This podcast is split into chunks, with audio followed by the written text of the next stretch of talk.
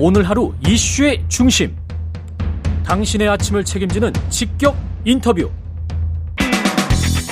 여러분은 지금 KBS 1라디오 최경영의 최강 시사와 함께하고 계십니다. 네, 지난달 북한 무인기가 대통령실이 있는 서울 용산구 일대 비행 금지 구역을 침범한 사실이 뒤늦게 밝혀졌습니다. 민주당은 청문회 긴급 현안 지라 현안 질문을 추진하겠다. 이렇게 이야기를 하고 있고요. 한미연합군 사령부 부사령관 대장 출신이십니다. 국회 국방위 야당 간사 아, 김병주 민주당 의원 전화 연결돼 있습니다. 안녕하세요. 네, 안녕하세요. 김병주입니다. 예, 의원님 그 군 당국이 처음에는 대통령실까지는 가지 않았다 이렇게 발표를 했었는데 그때는 몰랐었습니까? 그러면 군 당국이?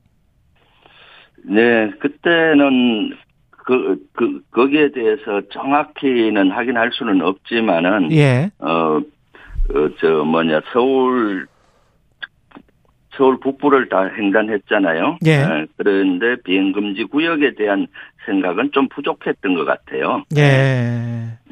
그 어떻게 근데 이거를 발표하게 됐을까요? 무인기가 가지 않았다라고 확신하고 발표를 했을 텐데 나중에 보니까 이렇게 드러난 건데 그러면 결과적으로 거짓말을 한 겁니까? 아니면 처음부터 정밀하게 보지 않았던 겁니까?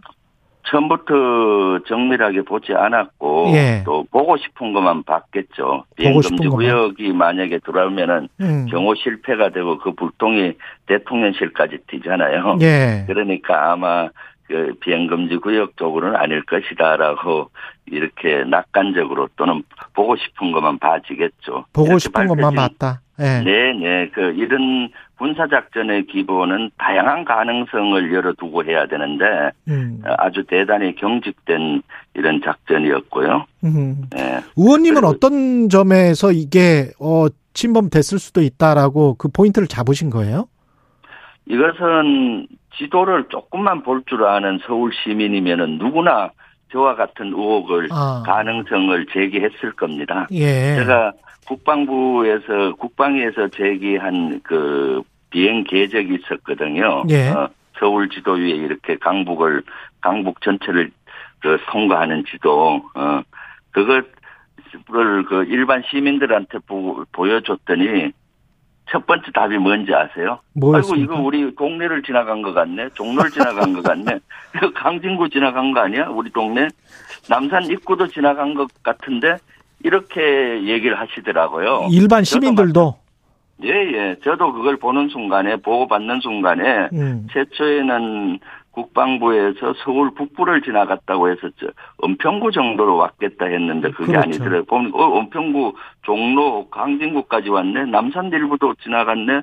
라는 생각이 들고 남산 일부면은 그렇죠. 용산으로부터 비행금지 구역 3.7km 안에 드는 걸 저는 너무나 잘 알거든요. 아. 어, 그래서 비행금지 구역 끝단을 좀 지나간 것 같다라는 생각을 했었고요. 이미 예. 그때 보고받는 과정에서도. 예. 그래서 첫 번째 저 지리자 김영배 의원님도 똑같은 생각을 했더라고요. 그래서 예. 용산 지나갔느냐 첫 질문이 그거였어요. 음. 그래서 국방위가 끝나고 나서 제가 의원실에 와서 이거를 비행금지 구역 3.7km 반경을 큰 지도에 놓고 그리고 비행 계획을 그려보니까 비행금지 구역 위를 약간 지나간 것 같더라고요, 보니까. 예.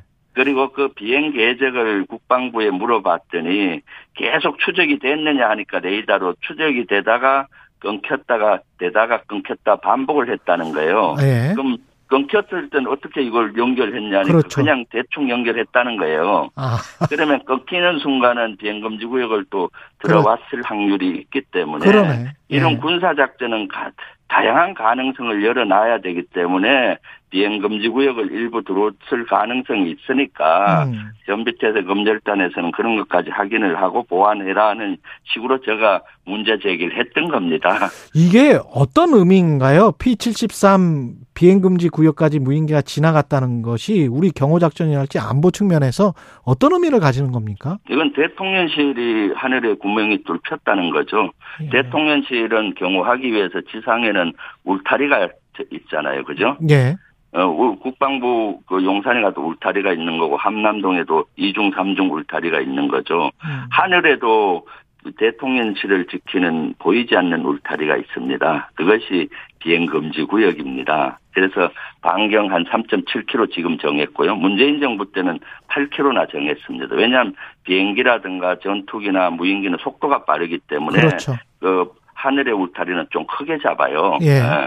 그래서 울타리가 침범이 됐다는 거는 완전한 작전 그러니까 경호 실패인 거죠. 지상의 개념으로 보면은 대통령실 울타리나 한남동 간제 울타리 안으로 간첩이 들어와서 배회하다가 나갔다는 것과 똑같은 현상이죠. 이게 지금 용산으로 이전해서 더 어떤 방어에 불리해진 건가요? 어떻게 보십니까?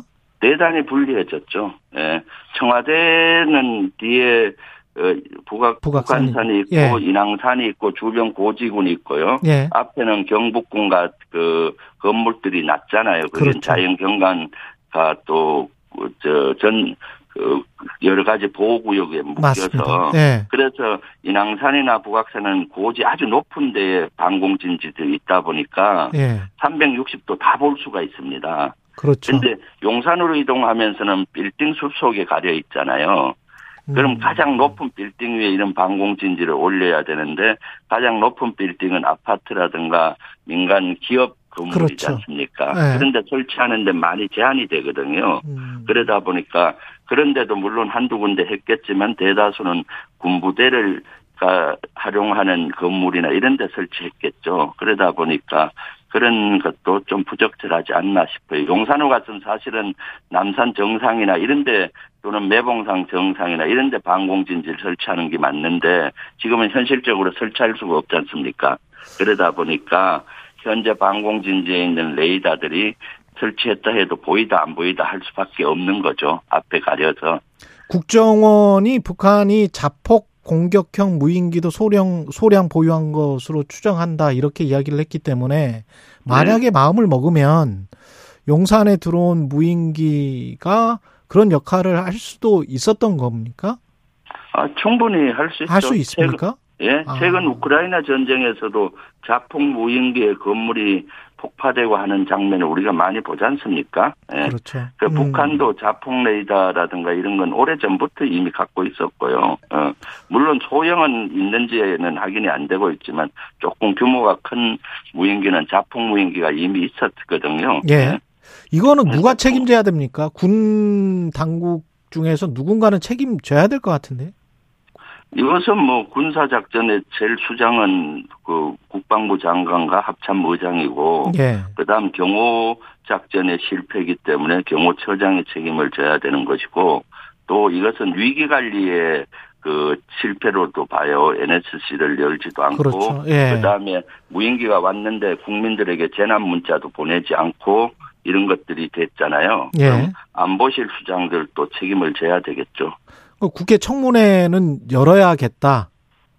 국, 국회 청문회는 꼭 필요하다고 봐요. 제가 예. 어저께도 수방사 같은 데 갔었고 국방위를 열어봤을 때 한계가 있어요. 왜냐하면은 네. 모든 것 질문하면 그건 경호처 구간이고 비행금지 구역은 경호처가 통제하기 때문에 말씀드릴 수 없다. 음. 이런 거예요. 예. 그다음 재난 문자 왜 보냈느냐 못 보내냐면 지자체에서 해야 되는데 잘 모르겠다. 우리 분야가 아닌데 이렇게 하니까 예. 어, 국방부뿐만 아니라 안보실 뭐 어, 행안이 또 지자체 이런 걸 다 봐야 되지 않습니까? 네. 종합적으로 그렇기 때문에 좀 청문회라든가 아니면 국회 본회의 같은 걸 해서 현안 질의를 한다든가 음. 저는 그거보다도 더 크게 국정조사로 가야 된다고 봅니다. 국정조사로 가야 예, 된다. 예, 그 서울의 한 일이 뚫힐 뿐만 아니라 이런 것은 근본적으로 대통령의 졸속 이전과도 관련이 되고요. 음. 비행금지 구역이 사실은 전에 8km였는데 3.7km로 줄이는 과정에도 절차적으로 하자가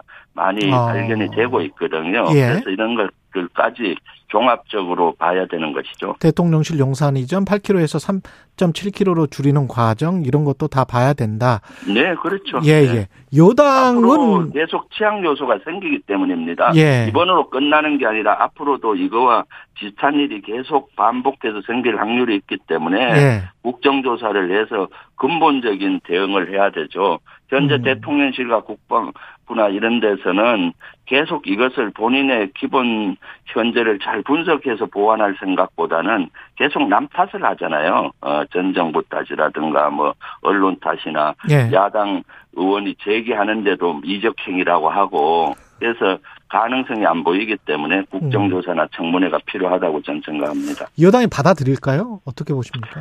어, 쉽지는 않겠죠. 그렇지만 이것은 국민의 안보와 직결되고 여당 자체가 어, 안보를 중시 여긴다고 스스로 얘기를 하고 있기 때문에 받아들여야 되는 것이 당연한 것이죠.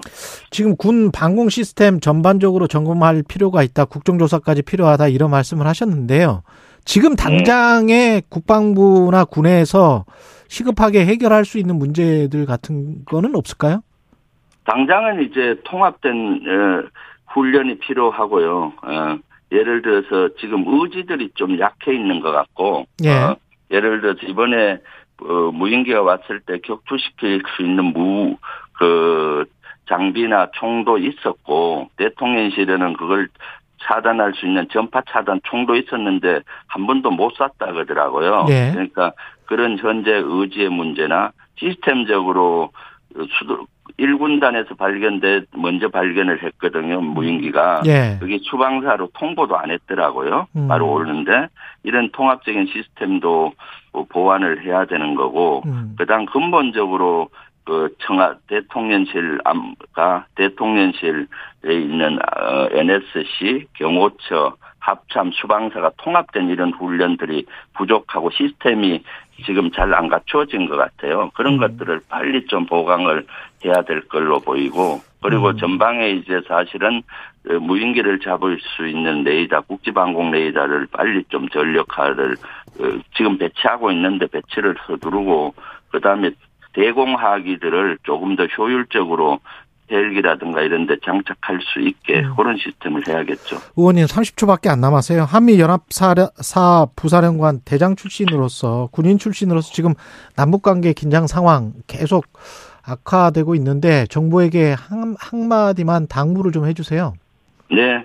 안보 위기가 해서 전쟁 한반도가 긴장 고조되는데 우리는 안보가 무너질 기미만 보이면 경제가 먼저 무너집니다. 음. 외국 투자자들이 자본을 빠져나가죠. 그러니까 위기 극복에 최선을 다했으면 좋겠고요. 예. 전 정권 죽이기라든가 야단 탄압, 과거와의 전쟁을 하지 말고 현재와 미래로 나아갔으면 좋겠다는 생각을 합니다. 그래서 어, 현재 안보 위기, 경제 위기를 극복했으면 좋겠습니다. 예, 과거에 전쟁을 하지 맙시다. 국회 국방위 야당 간사를 맡고 있는 민주당 김병주 의원이었습니다. 고맙습니다. 네, 감사합니다.